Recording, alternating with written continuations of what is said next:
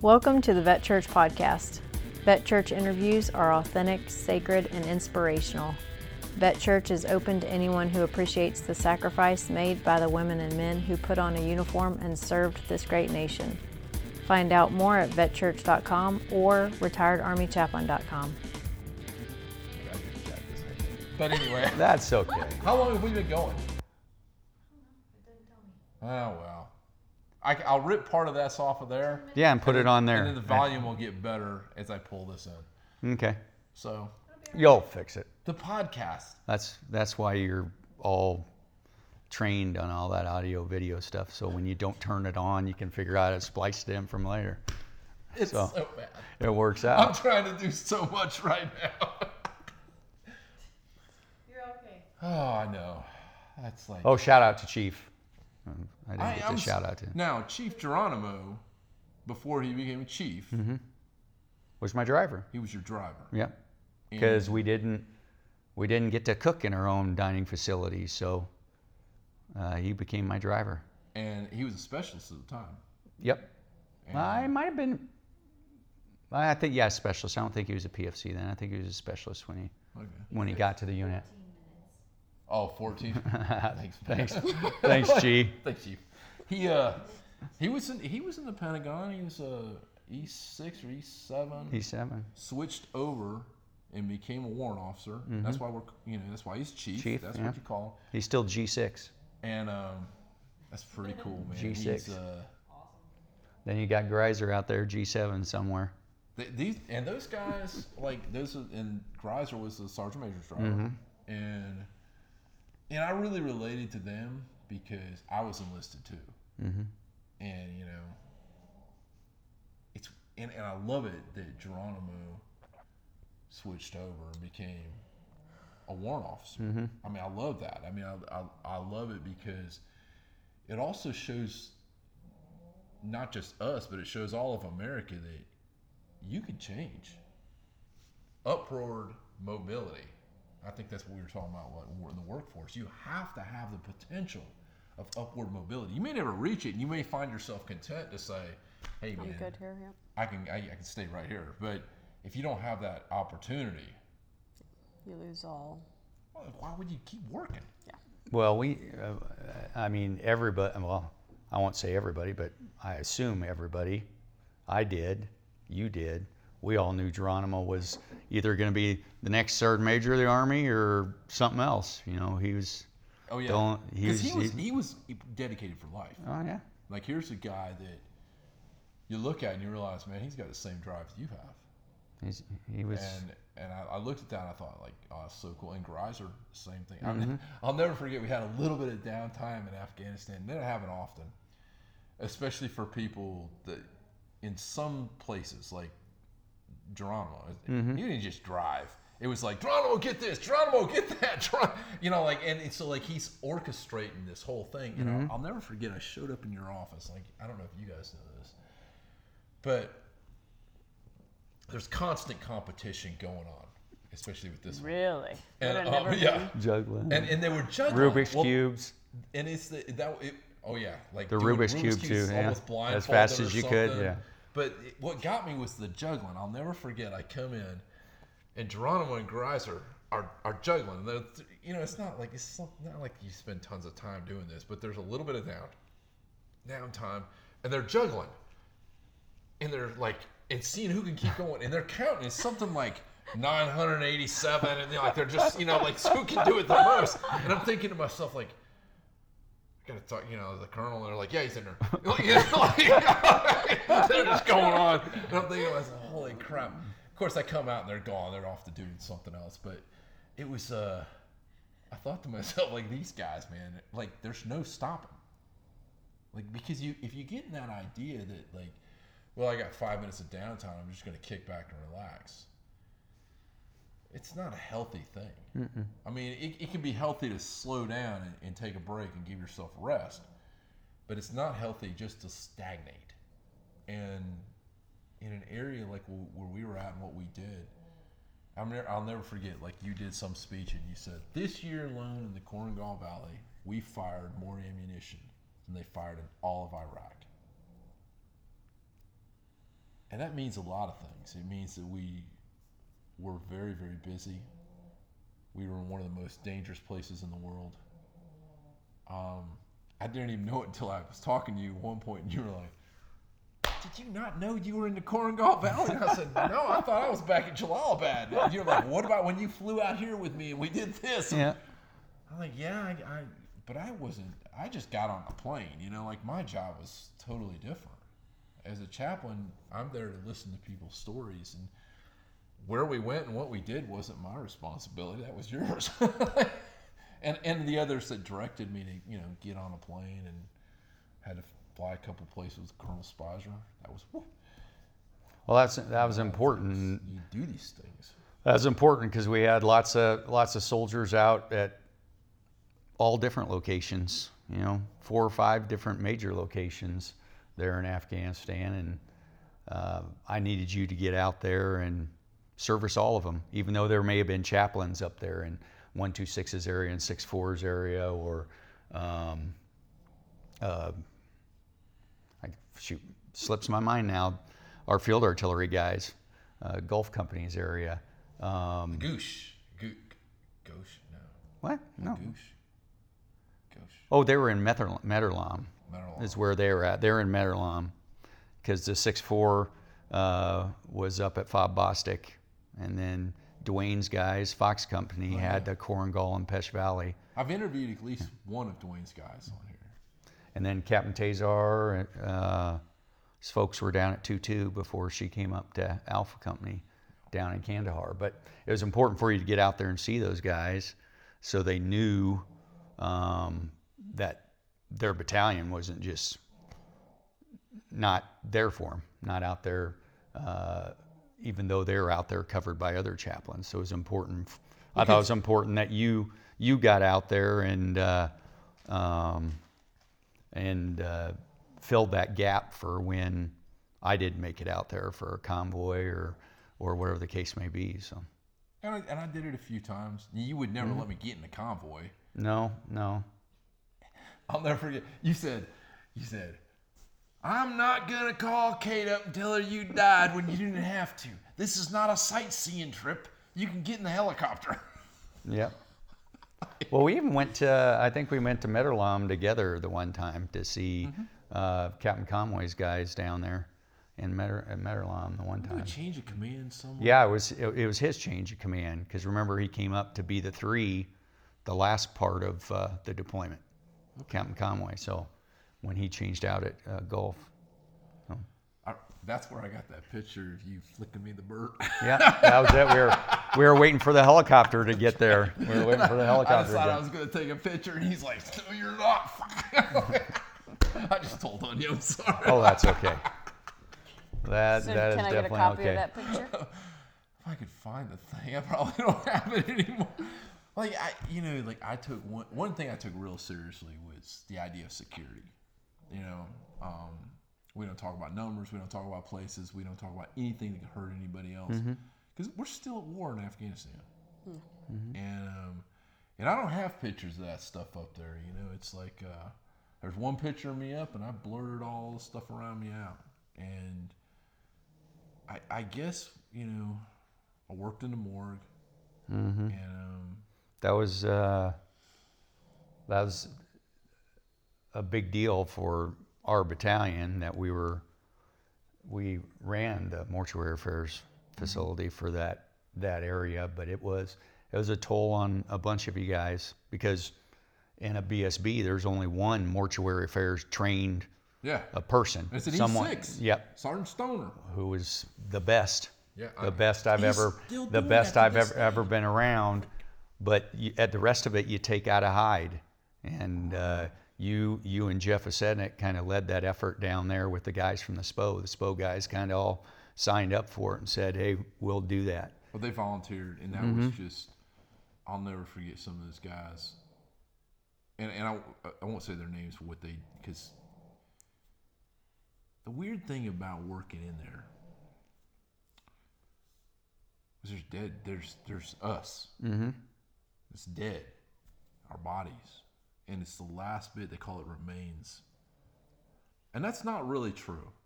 It's the remains of the flesh. but the deeds and the love and the care and the compassion. To this day, some of those people live in my mind. They're alive. They're alive in other folks, and it's not. They're not dead.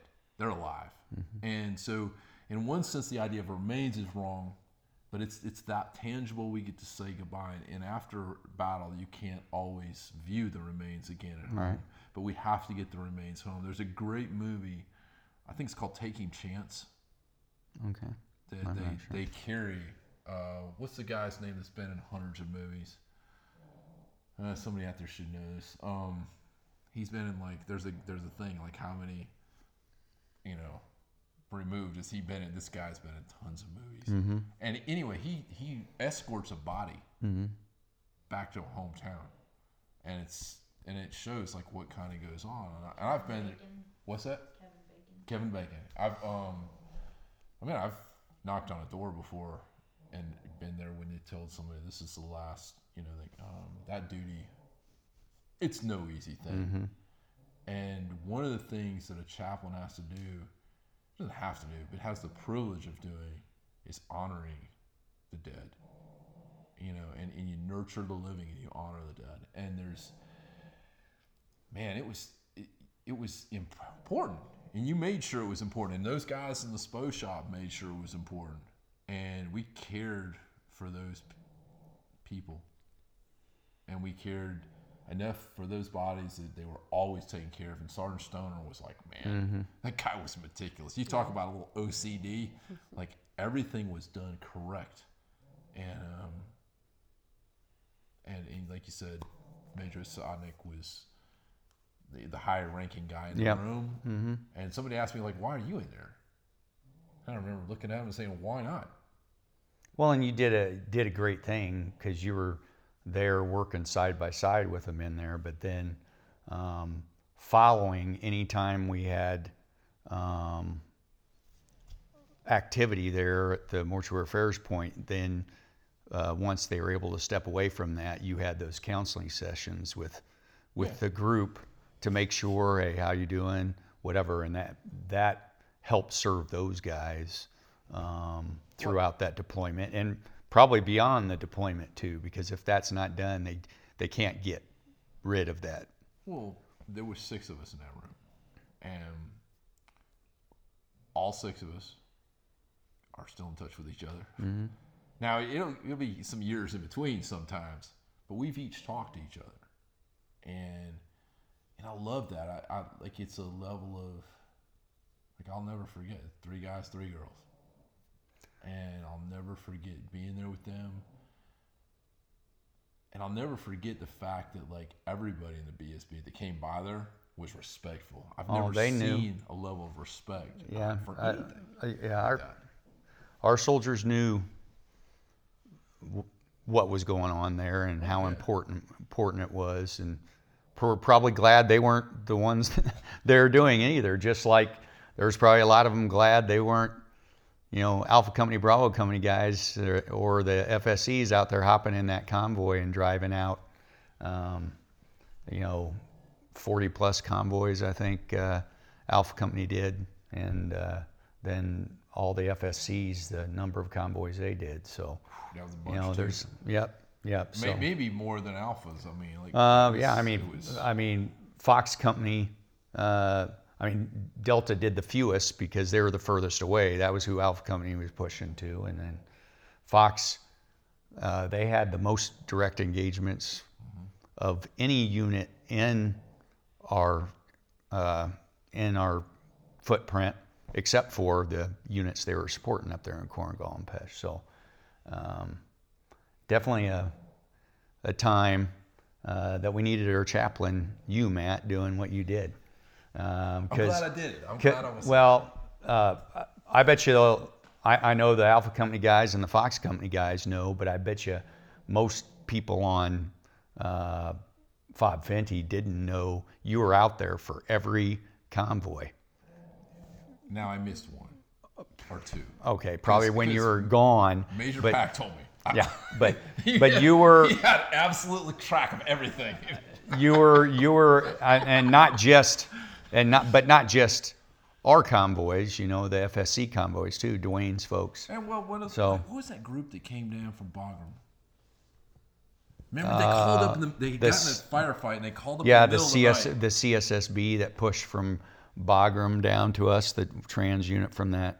These guys call in the middle of the night. This guy gets a bullet grazes his helmet. Remember that? You Yeah, yeah, I the remember 'em middle of the coming. night, and they're like, Yep. I asked them what they wanted. They said they wanted the chaplain, and you had to go find me because I was talking to somebody somewhere. Whew, big surprise. And he was like, strangest thing. I asked them what they wanted. and They asked for you. So like, I was like, okay. So I go meet this group. We talk. I don't know. You know, the, the guy that had the bullet hit his mm-hmm. helmet, and he lived. Mm-hmm. He wanted to talk to me, so we talked a little bit. And right before I went into WTU, on Fort Campbell, Kentucky, Kate and I were asked um, one of the chaplains that I worked with in the hospital. His daughter was having a birthday party, or was invited to a birthday. I don't know. You know how kids are. You guys, I don't know. So I, but they're doing their bowling thing, and so we go because he had this. Uh, this chaplain had children, and we loved his children, and we loved him. They they loved us, and so you know, it's like find people that you care for, you go do what they're doing, right? So we go to this bowling thing, and this guy walks over to me, and he's looking at me, and he's looking at me, and I'm looking at him. and Like I know this sucker, man. I know this guy, but I don't know who he is. And he and we're in civilian, so it's even worse, you know. And um, and I'm hurt, and I would get, you know, I was headed for the WTU, and I knew it, so I was kind of, I was probably just yeah, not my best uh, form. He says to me, he says, uh, "Were you ever in Bagram?" I was like, "Yeah." And we get to talking.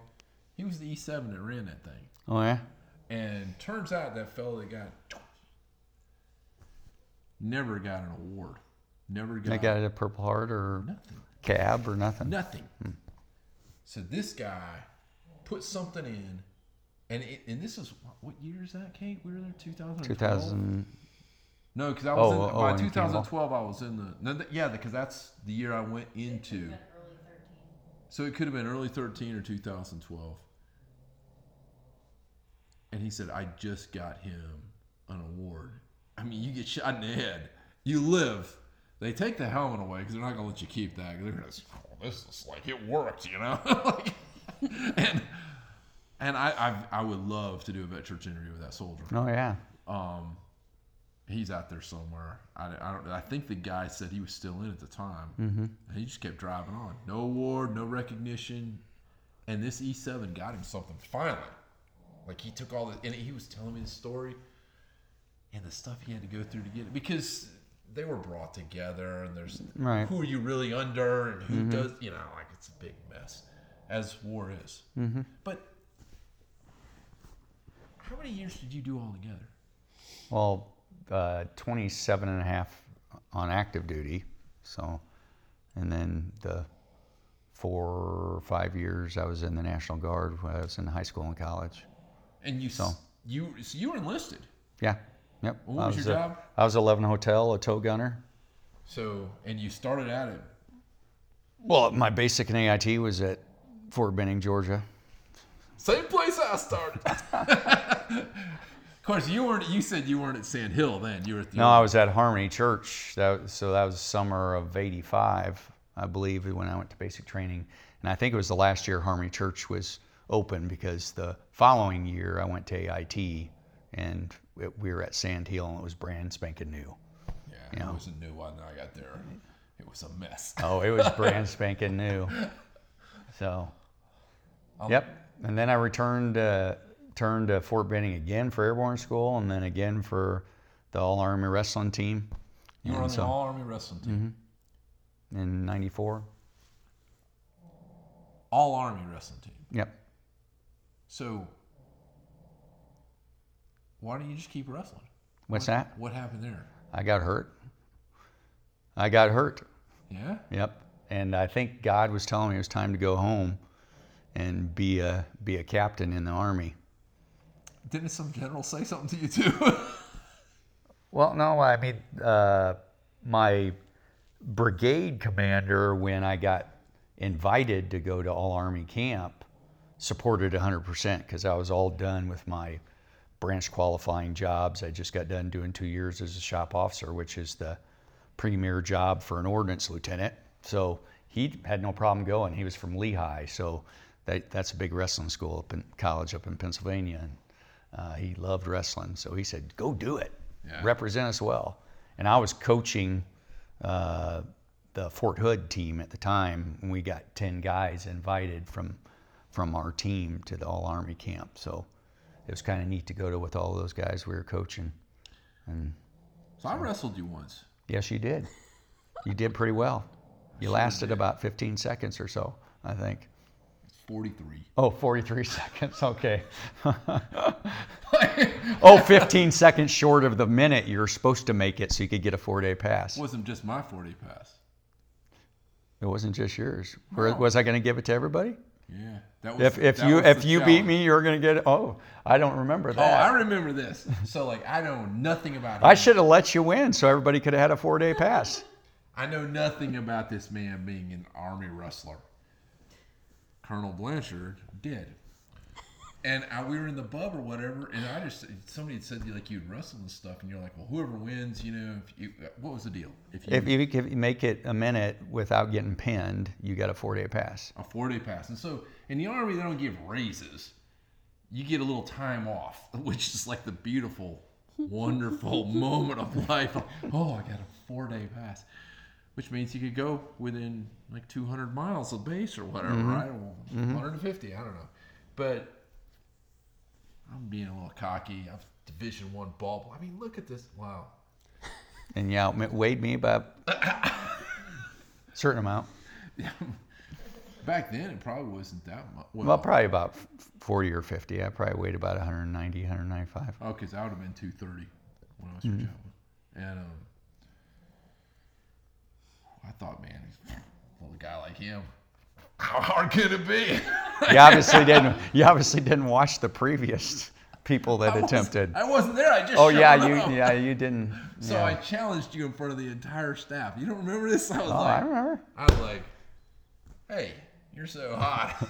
How about if you, if I make it, everybody in the BSB gets a four day I think, and I think Jeff came to me and says, "Please don't hurt him." Well, Dave Blanchard comes to me and he said, he said, uh, Chaplain, he said, you need to go, like, say that you're not going to do that. I was like, what do you mean? He's like,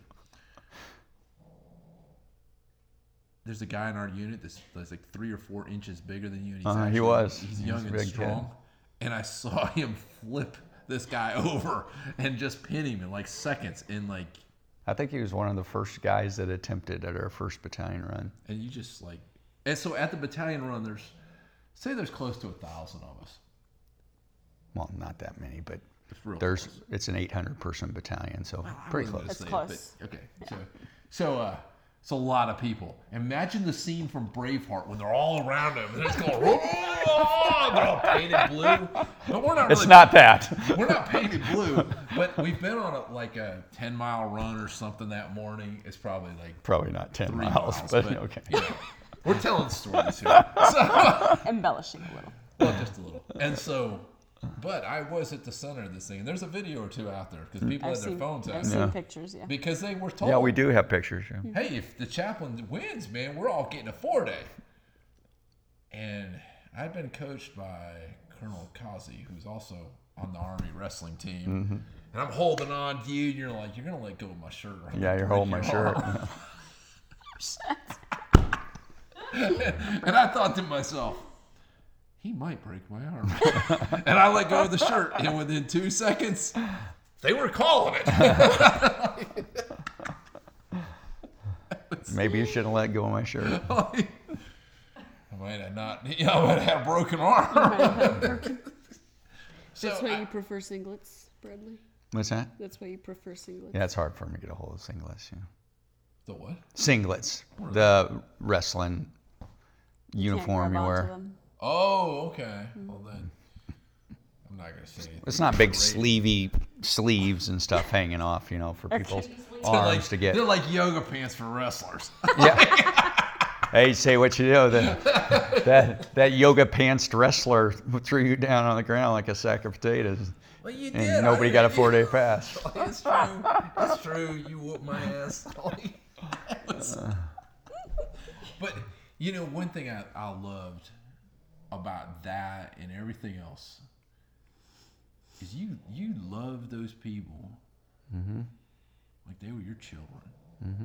And, and I, I remember like I remember telling you, hey, so and so has done a bad deed. They're over there in trouble.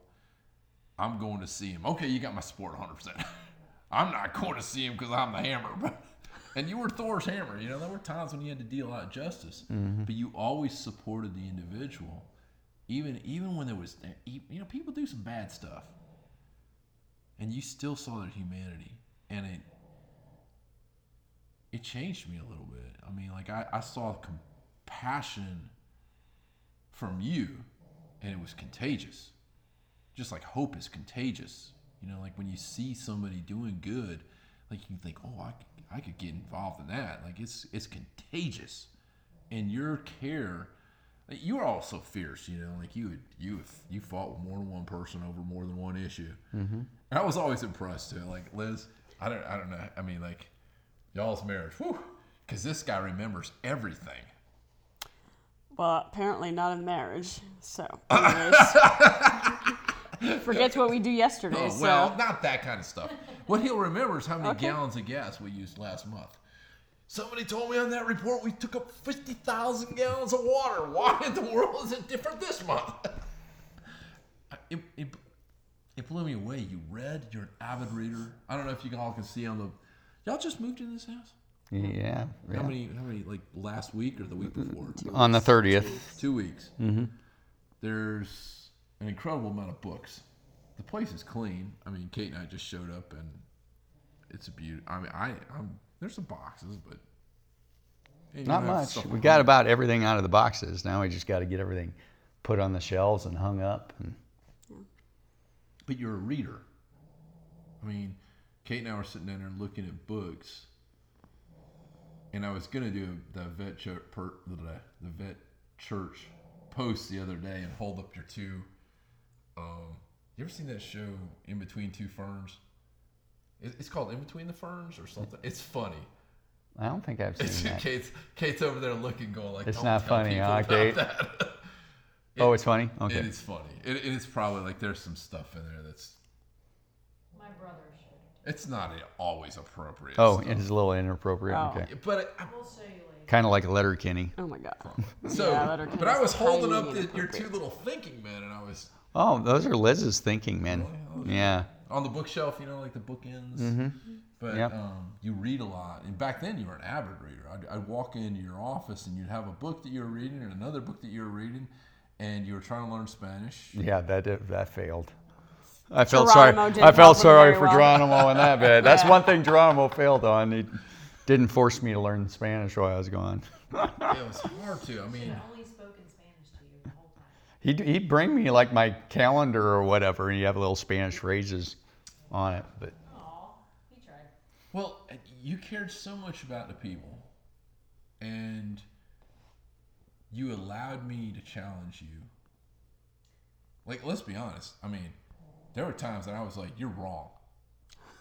You're just wrong. This is wrong, wrong, wrong. You don't believe it. I know you're doing it, but you know this is wrong." And I remember one time you jumped across your desk and you ripped my rank off my chest. And I know we can't quite, we've tried to figure out, for all y'all, that we've tried to figure out what that was about. But what I know it was about was this it was about caring for somebody in, in a way or another. Because you told me at another point, you said you're, you'll never understand the burden of command. And I was being a cocky asshole, and I said, Well, you'll never understand what it's like to be a chaplain because they'll listen to me, they'll call me chaplain the rest of my life. And the weird thing is, is I've gone around, they still do. I've tried to introduce myself as Matt. And, you know, we talk about Geronimo because he's on there or was. He's making comments. And um, I saw him the other day and he said, Sir, to me. And I- I'll always be a chaplain. And you're always going to be the commander everywhere I've went. And I've had person after person as I've traveled around 80,000 miles of this told me, you know, Colonel White was a stickler for the rules. I mean, you always believed in the spirit of the law, but you sure liked it when people obeyed the letter of the law.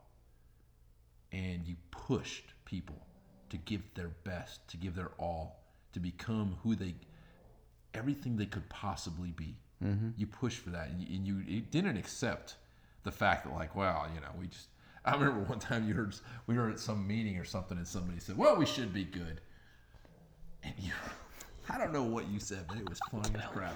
And I realized right then, this should be good mentality wasn't going to fly with this Colonel White fella. Well, I think it's it's important for people to put in the hard work and and strive for something better than what's there today. You know, and if if not, then you know why are you doing it? But uh, um, you know, we talked about before how how important it was that you got out and saw the soldiers. Um, but one of the most important things uh, for me and my sanity was you at my desk first thing in the morning uh, when I'd come in and you know just asking how I'm doing, and uh, that kept me you know focused and on track. You know, I had somebody that was you know checking on me because uh, like you said, you know, command command it can be a great a great thing, an enjoyable thing. Um, you got this big family of 800 people and their family members, but what comes with that is a lot of responsibility, a lot of stress, a lot of sleepless nights because you want to take care of your family. Uh, and there's not you don't always feel like someone's there doing that for you, and that's what you were there for me uh, downrange and no, not just downrange, even back in garrison, uh, checking on me each morning or each evening, um, and, and that helped lift lift a little burden and keep me focused and moving ahead. So, What? Where did you learn to love like that? um, I don't know. I assume I assume uh, you know I grew up in a house of women. Uh, you know, my dad died when I was when I was three, getting ready to turn four, um, and uh, my mom raised me and my two sisters uh, from all those years. So I think you know we learned love from her, but she's uh, like you said, I like to try to do the best or be the best, and I got that from my mom. She's she's uh, as competitive Very as they come. Even Uh, at her age. My whole family's pretty competitive. Well, yeah, I mean, She's she. awesome. I think when we were at the Pentagon, um, when she was out there playing soccer, she was probably about 62 at the time, 60. She likes to say that She, Brad took her out. she took me out on the soccer field. Took him out. I was dribbling ball, and she came and took me out, 60 plus years old. So, um, I love your mom much better. She's, Yeah. She is competitive, Mm-hmm. Oh, but she believes in what's right too. yep, yep. And I, I think you know myself and my sisters got that, got that from my mother. Her, her love and compassion, but also her push for her, her, her kids to have the best that they can have, uh, and for her to be there for you. And I think that's kind of how I get that a little bit where I wanted you out to see the soldiers, or I wanted our other leaders to make sure they were they were present and they were there when their soldiers were doing what they needed to do. Nothing would irritate me more than to go out to an event, a big event, and leadership's not there. Um, so, um, my mom switched jobs multiple times throughout our lives to make sure she could be there for our events, our school events, or our sporting events, etc. Uh, so we could have a good life growing up. So um, I, I would say she definitely rubbed off on me. Warwick Hightower Mm-hmm. is one of your commanders. Correct. And one day I, I went to see after we go to the morning bub. You know, I'd see you in the morning, like you Mm-hmm. said. I try to go in and see how you're doing, and and most of the time it was just like, got like five minutes to see you, and that's it, man. Because I there's just too many people.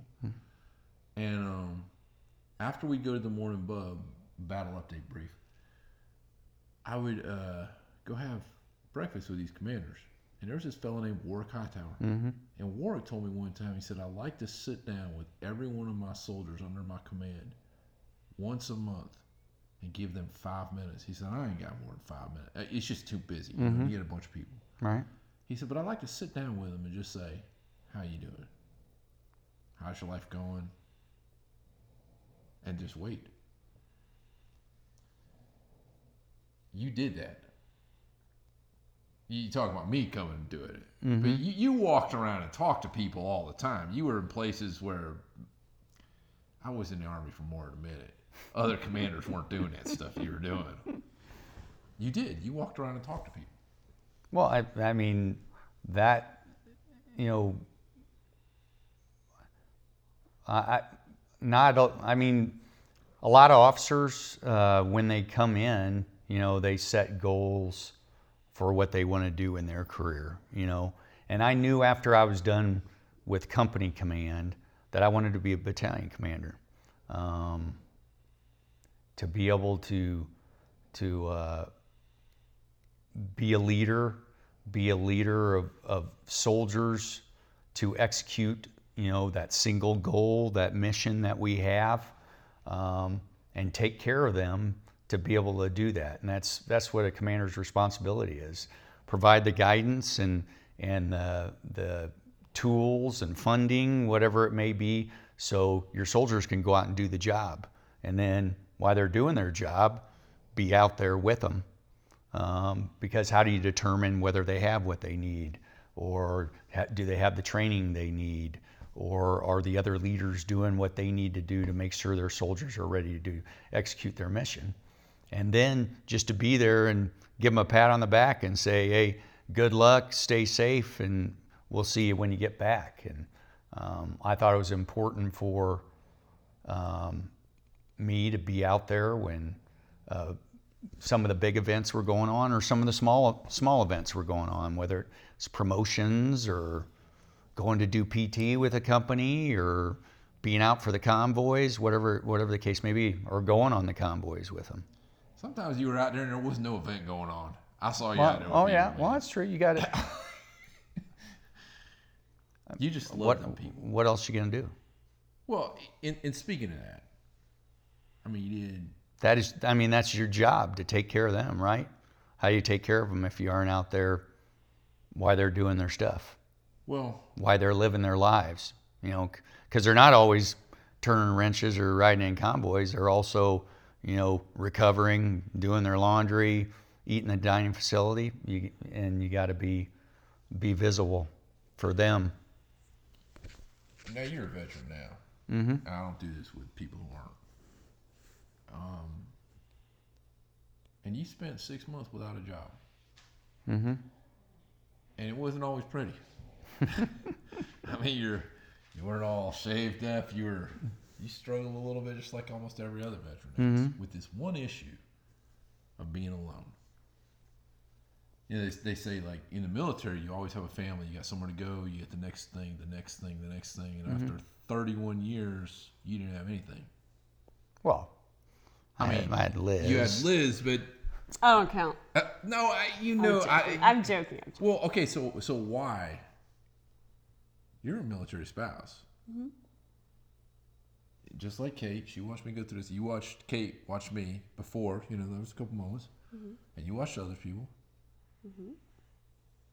So so why am I not being mean when I say that? Why you're not being mean? Yeah, I'm not. I'm not being pejorative. No, you. no, no, no, absolutely not. It's just, it's very. I mean, I understand where you're where you're coming from. So, but for the camera, for the people who are watching this, some of them don't understand this. They don't understand that the that the military spouse that's there with you can't you can't change him. Oh God, no, no. You, hopefully, you know what you're getting into. Not most women know that. You know, you get married, and it is not your standard. He's got a job, you've got a job, and we do our thing. No, it's, it's not quite that that at all. I mean, the army is the top priority. because that is that's his job, that's his responsibility, and you're his support system at home.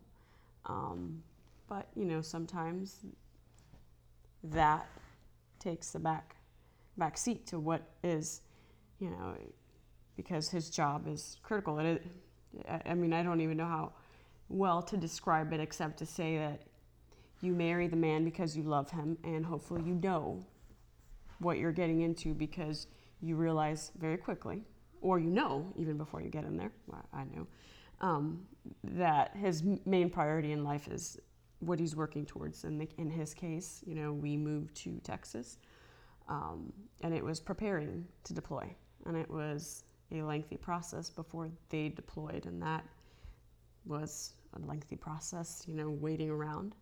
And then you come back, or they come back, and that's an adjustment period to try and get back to a norm. Um, but that's that's. It's that- a new norm too. I mean, for me, it was a new norm. I was uh, obviously never having been in a relationship with a military man. I my, my brother was in the army for eight years, so but it wasn't the same. It wasn't the same. I was not close enough in any um, respect where he lived to really get a true feel for how that all worked. Um, but uh, I mean, he was my partner for life, so he just you know So, so what happens when all of a sudden he retires? He graduates, as I kind of like to say. Mm-hmm. I, I do kind of like to think of it as a graduation, but it's Well, I was a little worried, and I think he and I had those conversations that, you know, his entire life was centered on, you know, something greater than himself, which was the army. Um, you know, the very patriotic nature that it is to be in the army, that you're doing something bigger than yourself, something for your country. Um, and then he struggled, and, or I was afraid that he was going to seriously struggle with the fact that, that he was no longer relevant in that sense.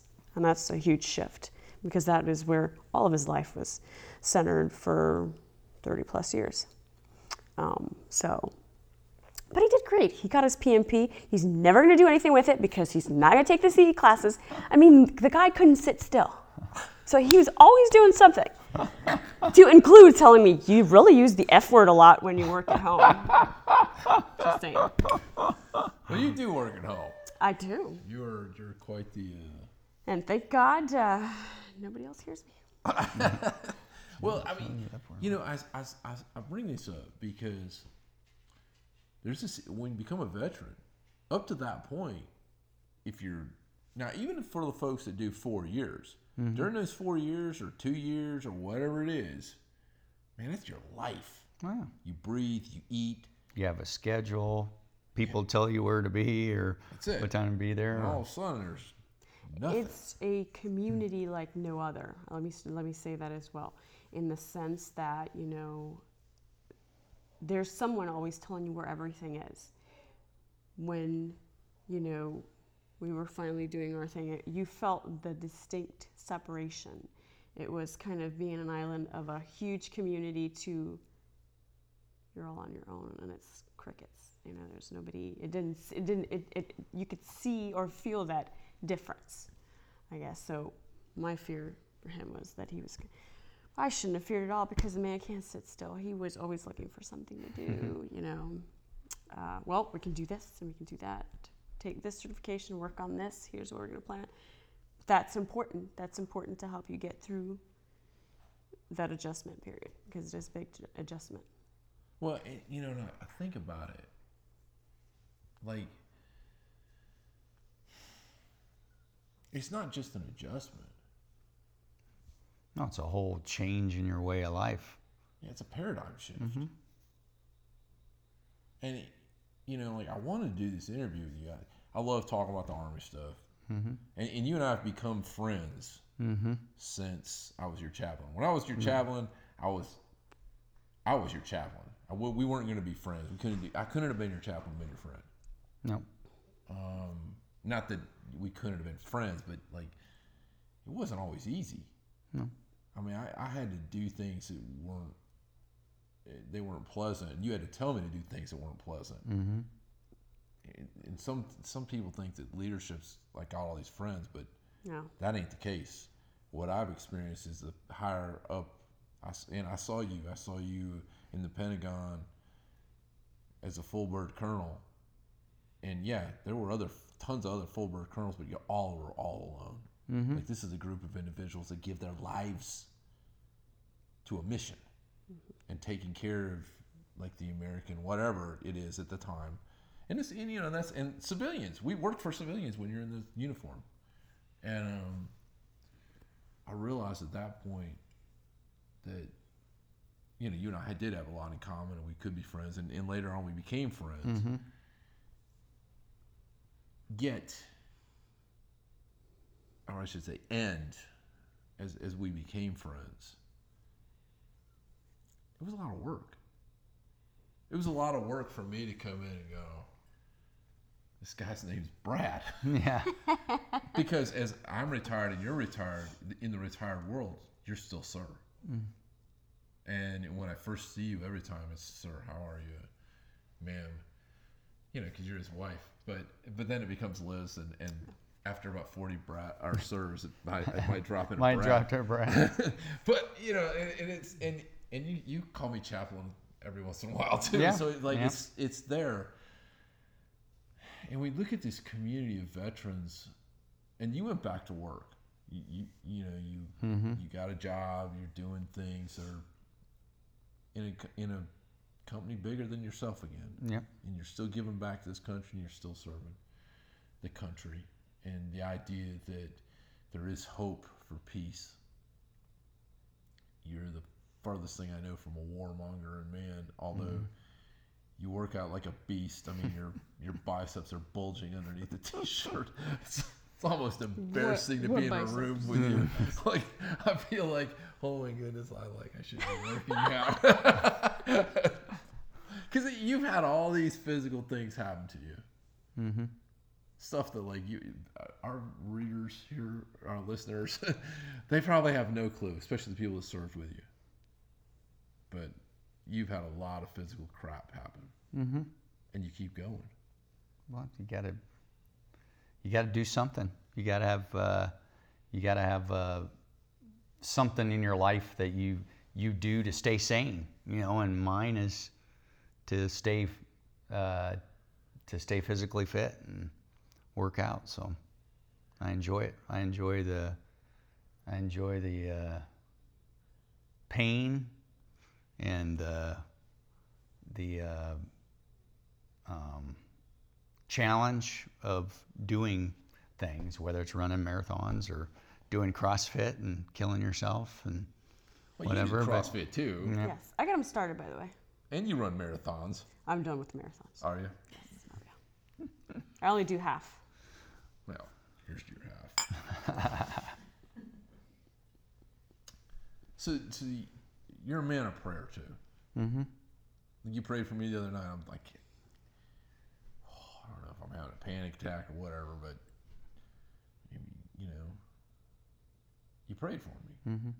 and I, I felt better. I want to discount the idea that God listens to us in any way, because I think prayer is really important. And um, we talked about letting people put up their prayers on Vet Church, Mm-hmm. and you're like, that's a good thing. Yeah, I, I think think it's a very good thing. Because the more people you get praying for, for people, the more people you got helping. Y'all are also people of science, both of you. You you're great with with numbers and math Mm-hmm. and the whole like empirical method of deduction and, and thinking about things. But you're both people of faith. How's that work? It's a balance, I think. What do you mean? I, I, I think it's to some extent everything's related, uh, and it's and it's a balance, um, and, and because it's related, and if you, I, I think faith comes with from within, and faith you carry with you, and it it isn't in a building; it's part of you. As is the understanding that to everything on earth there is a science. And there's a balance in all of it. Yeah, I think that's well said. Thanks. I didn't, didn't wasn't sure where I was going with that, but it came out, so we're good. Thank you for joining us for this Vet Church interview. Your feedback is welcome. Find out more at vetchurch.com or retiredarmychaplain.com.